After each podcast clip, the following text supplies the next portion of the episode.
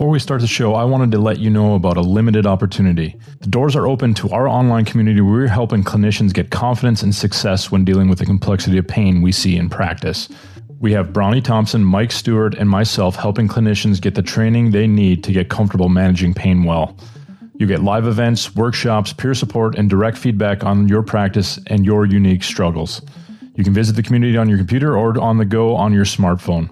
The doors are closing on May 8th, so make sure you check out modernpainpro.com for all the details and to start transforming your practice today. Changing the story around pain. This is the Modern Pain Podcast, helping to improve the understanding and treatment of pain across the world through education, advice from experts in the field, personal stories from those living well with pain, and more. A modern approach to pain treatment, management, and education while helping to bring the patient voice back to healthcare. This is the Modern Pain Podcast. Here's your host, Dr. Mark Kargela. What is going on, everybody? It is Mark Kargela, lead faculty and CEO here at Modern Pain Care, where we make you the complete clinician. Been on a major hiatus over the summer. Jarod and I decided last after our last podcast, I think, gosh, it's been a few months, but uh, we decided we're going to take a little summer break, kind of recharge the batteries a little bit, get get things kind of in order. Um, Jarod's got some things going on in his life. I've had some good things, some vacations and all that good stuff going on in my life.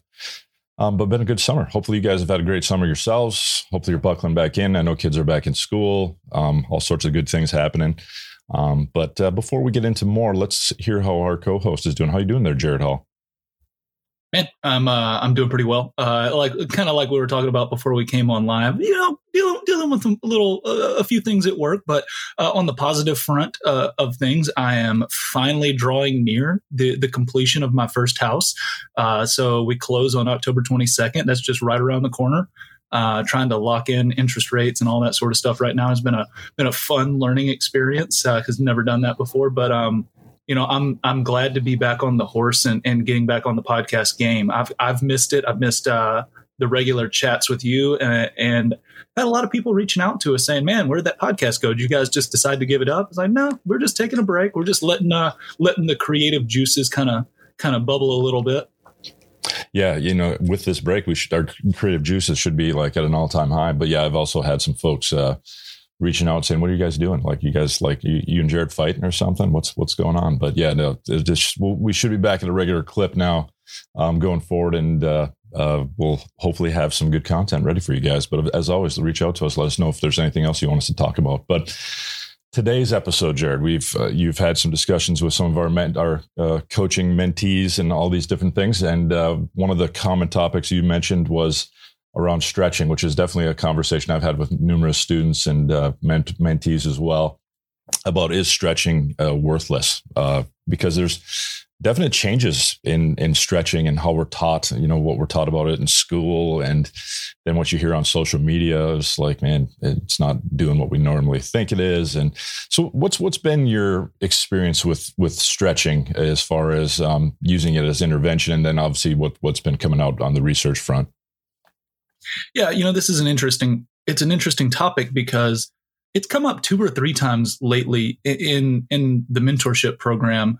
Um, and it's not in the way that I would have anticipated it coming up because when I was in school, for instance, and I learned stretching, like I learned stretch what's tight, you know strengthen what's weak right? Kind of kind of a building off of the whole Janda upper and lower cross syndromes. You got to you got to stretch out what's tight you got to strengthen what's weak you got to get everything back in balance etc but there's been a lot of talk over the last few years of social media about well stretching doesn't really necessarily stretch stuff out, right? It, it, changes this concept of stretch tolerance. And Greg Lehman has been one of the guys that has really championed us learning a lot more about stretching. He, he's done some podcasts on it. He's written some articles on it and that sort of stuff. There's been a lot of Facebook posts. There's been a lot of, you know, Twitters and all that sort of thing about what does stretching actually do and with that, with the concept that it's much more of a, a, neurologically mediated event when we increase flexibility, a lot of people have. It, seems to me a lot of younger clinicians, especially, have said, "Well, stretching doesn't do shit, so I'm I'm just not going to do any stretching with people. I'm never gonna I'm never gonna use stretching as a form of intervention in clinic."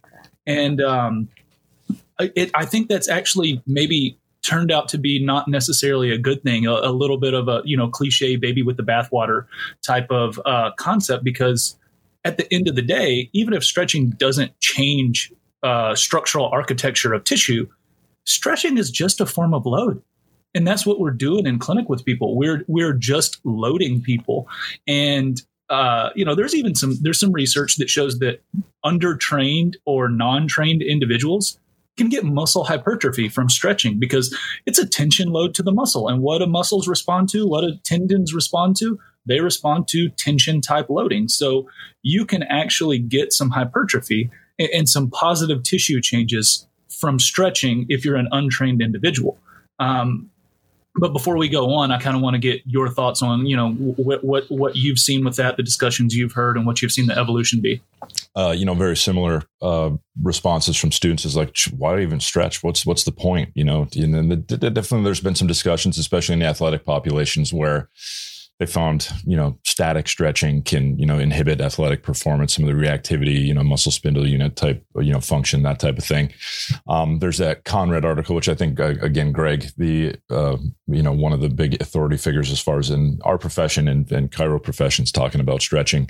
Um, you know brought up the Konrad study from 2014 in, in clinical biomechanics where i think they did like a six week static stretching program on the Achilles and calf and found that none of the changes that were witnessed had anything to do with the muscle tendon unit being longer. It's more likely a stretch tolerance uh, thing, you know, kind of a almost a neurologic, like your your body's getting into, you know, tolerating that tensile load better than it would elsewhere. But you know, it it, it kind of makes sense too because there's always those like little party tricks you can do. Like you know, you can get people doing like you know squat down, touch your toes, and do that kind of you know stand up and try to extend through your knees and you can get to where you're, you know, touching your toes after doing like a, you know, a minute of just kind of, you know, tensile loading of, of the hamstrings and some of the things you can do where you're all of a sudden straight leg raise changes dramatically. You know, we'll do this in courses where we'll teach, um, and I, Adrian, I think Louw was the one in one of the courses too that showed us like, you know, you can do a straight leg raise test and then have them look at, you know,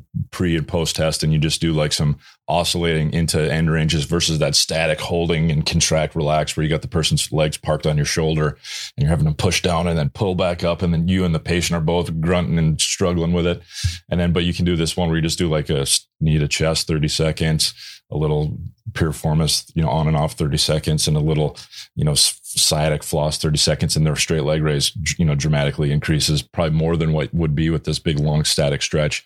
And I'll do that in classes and students are like scratching their head because it goes completely against, you know, the narrative that they're kind of operating under that, you know, this static stretching is what's lengthening things. But yeah, I would agree with you also that I think it's not been also uh, the best thing to just think that we need to throw any particular intervention. I mean, there's maybe some that have come along that we could probably bin a little bit, but you know, stretching, people need to tolerate tensile load to reach, to to bend down, to to do functional things in life. There's often times where you need to have the ability to elongate, and uh, maybe it's not elongated as far as like lengthening, but to to have your tissues tolerate the tensile loads that life brings on. So you should probably construct some movements and exercises that probably are some stretching type things. Now, personally, me in clinic, I don't do a ton of long static holding stretches, maybe more for that time under tension for some longer, you know, held kind of where it is true, like, you know, contractures and things like that. But um, not a ton on the, uh, you know, when we're thinking it's more, you know, a lot of neurologically driven stretch tolerance type stuff. But what's been your experience as far as your evolution in your practice, Jarod, as far as where it's, where stretching has fit? Because I think, you know, uh, there might have been a period where I kind of took the like, okay, man, why am I even wasting time doing any stretching to probably come into, into a more of a middle instead of that false dichotomy that often gets formed here in social media. But uh, what's been your experience clinically with it? Yeah, I mean, I've, I've definitely early on I stretched a lot, uh, and then I I, uh, I went too far on the pendulum, and I went to not stretching at all because I started to think at the same time that stretching was uh, was worthless, and, and, now I'm much more in the middle of the road perspective because I think there's a couple of points that you can really think about in which stretching might not be a bad idea or might even be a good idea. Number one, a lot of patients like to stretch in general, a lot of people enjoy stretching sometimes, you know, and you can think about that for a couple of reasons. They might perceive that they're stretching out something that's tight, right? They're doing something beneficial. Uh, secondarily from an interoception standpoint right just awareness of your body when you stretch something you you get a sensation in that area that you don't typically get. So you're gaining awareness maybe of your body. You're feeling some things in your body maybe you don't normally feel. And I think there's a reasonable argument there that maybe your body likes that, maybe your brain likes that a little bit sometimes. Um, next, uh, if I want to meet a patient where they're at and they're already perceiving benefit from this, what is the harm in putting in a little bit of stretching? Stretching isn't completely passive. It is a form of loading just a little bit, even though maybe it's a low load. So maybe I do it at the end of a session, or maybe I do it as an accessory type of thing, or maybe I do it to keep them happy, but it's not the primary thing that we do. Uh, or maybe I have them do it on their, their off days when I've loaded them really heavy the day before and we want to introduce just a little bit of load on a you know a quote unquote active recovery day but i don't i, I don't want it to inhibit their ability to come back the next session and load up. Um, and then also stretching it probably stimulates the hell out of some nociceptors. You know, when you think when we think about we're increasing stretch tolerance, well, increasing stretch tolerance is either dampening down the peripheral ascension of that information through nociception, or at the spinal cord, or at the brainstem. Right? We're we're doing things that you know limit the way that we respond to that. So a lot of people feel better after stretching for the same reason they feel better after foam rolling. It's kind of an intense sensation, and they probably get a little bit of that diffuse noxious inhibitory control or the, you know, what the condition pain modulation, whatever the hell we're calling it these days, right? They get this wide range dynamic inhibition of nociception due to this strong ascending, you know, sensory information that they're getting, and then the subsequent gating or modulation of that information. So maybe it feels really, really good to them afterwards because they've got their system primed. And that might be a good way to, you know, prove to them that they can feel better, right? Keep them bought into the program, modulate their nervous system, provide a low load in strategic times where maybe you want to provide that load. Um, but then you know i don't I, I, agree i don't dose it so much like i used to with one minute and two minute holds most of the time I have people hold a position for five seconds and I might do 15 or 20 reps. So I, we get that total time under tension. Uh, but I like the repeated exposure concept. Like, hey, I'm going to go into that and then I'm going to come back out of that. And then I'm going to go into that and I'm going to come back out of it. So I like more of an active engagement in stretching personally. And I don't have any valid evidence for that. But for the way that my mind works, a repeated exposure event seems like a cool way to go rather than just like, hey, hold this boring, terrible position forever.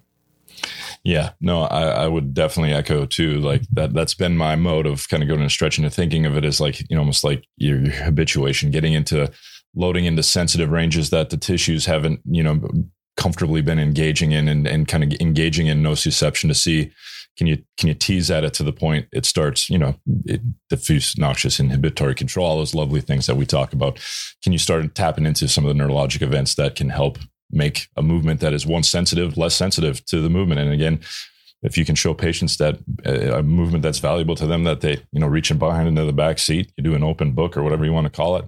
And all of a sudden they start in, you know, the first couple reps, it's not fun. And the more they do it, they breathe, they nudge into it. I think it's an easier sell on something easier where they can kind of get into it versus like, here, I'm going to make it uncomfortable for you. And then just, yeah, stay there for 30 seconds and, you know, it's all right. Just breathe. You're fine.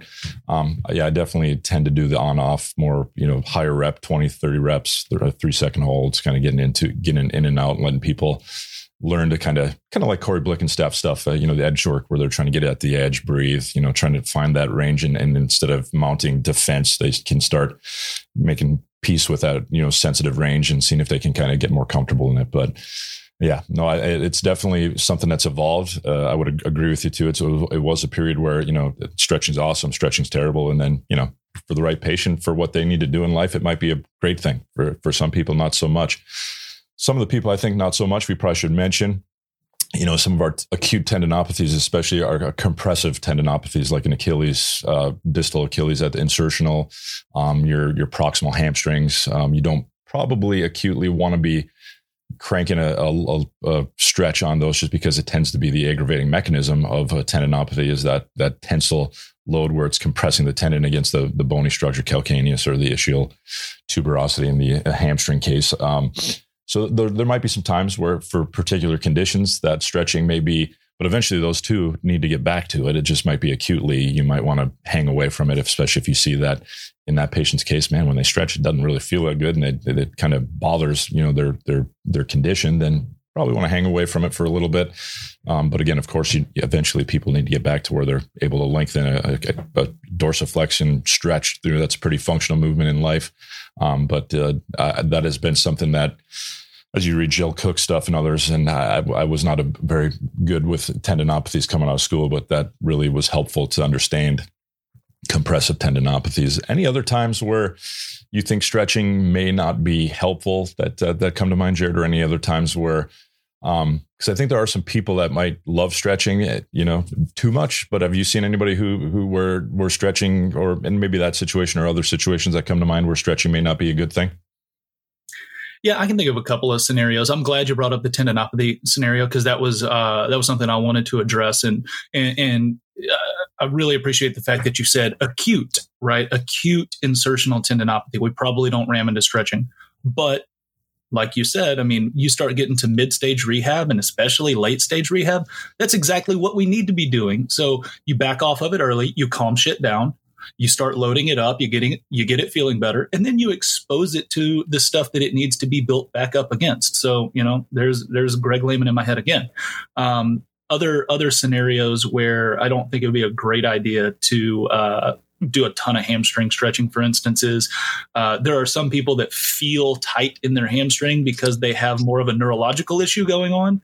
And then taking that hamstring up and holding it in 30 or 60 seconds of tension is essentially putting the sciatic nerve in a tensioned position, which it may not be super uh, happy with. You know, you might not get a great response. So I'm thinking, early stage or more irritable neurological issues that present, patients say, Man, I've just got this crazy tight hamstring. It's just so tight. I just need to stretch it out. Um, a long duration load on that might not be an awesome idea, but I would even say that that's that's probably to some degree case case dependent and how irritable is that nerve. And then finally, I don't want to go down a rabbit hole with this because I think we can, but um, a lot of hypermobile or really, really, really flexible people feel like they need to stretch all the time.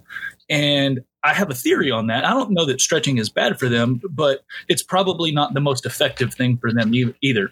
And I have absolutely zero evidence for this theory, but my, my thought is when you are really mobile, your joints probably do move around a little bit more than the average person's, right? You, you don't have as much uh, ligamentous stability and, and, and that sort of thing. And if we just think about mechanical load and movement, you're probably getting a little bit more nociception. You're probably getting a little bit more mechanical load and movement at the joints when you just live your life, when you just hang out in certain positions, when you just go through everyday life. So maybe your system is getting more nociception than the average person's. And there is a response to make that area feel tight, make that area feel gunked up, make that area feel like it needs some sort of load. And, and I would argue that that working on proprioceptive exercises and working on strengthening are a, a better long term uh, solution rather than the short term solution or the short term fix you get from just stretching more, stretching more, stretching more.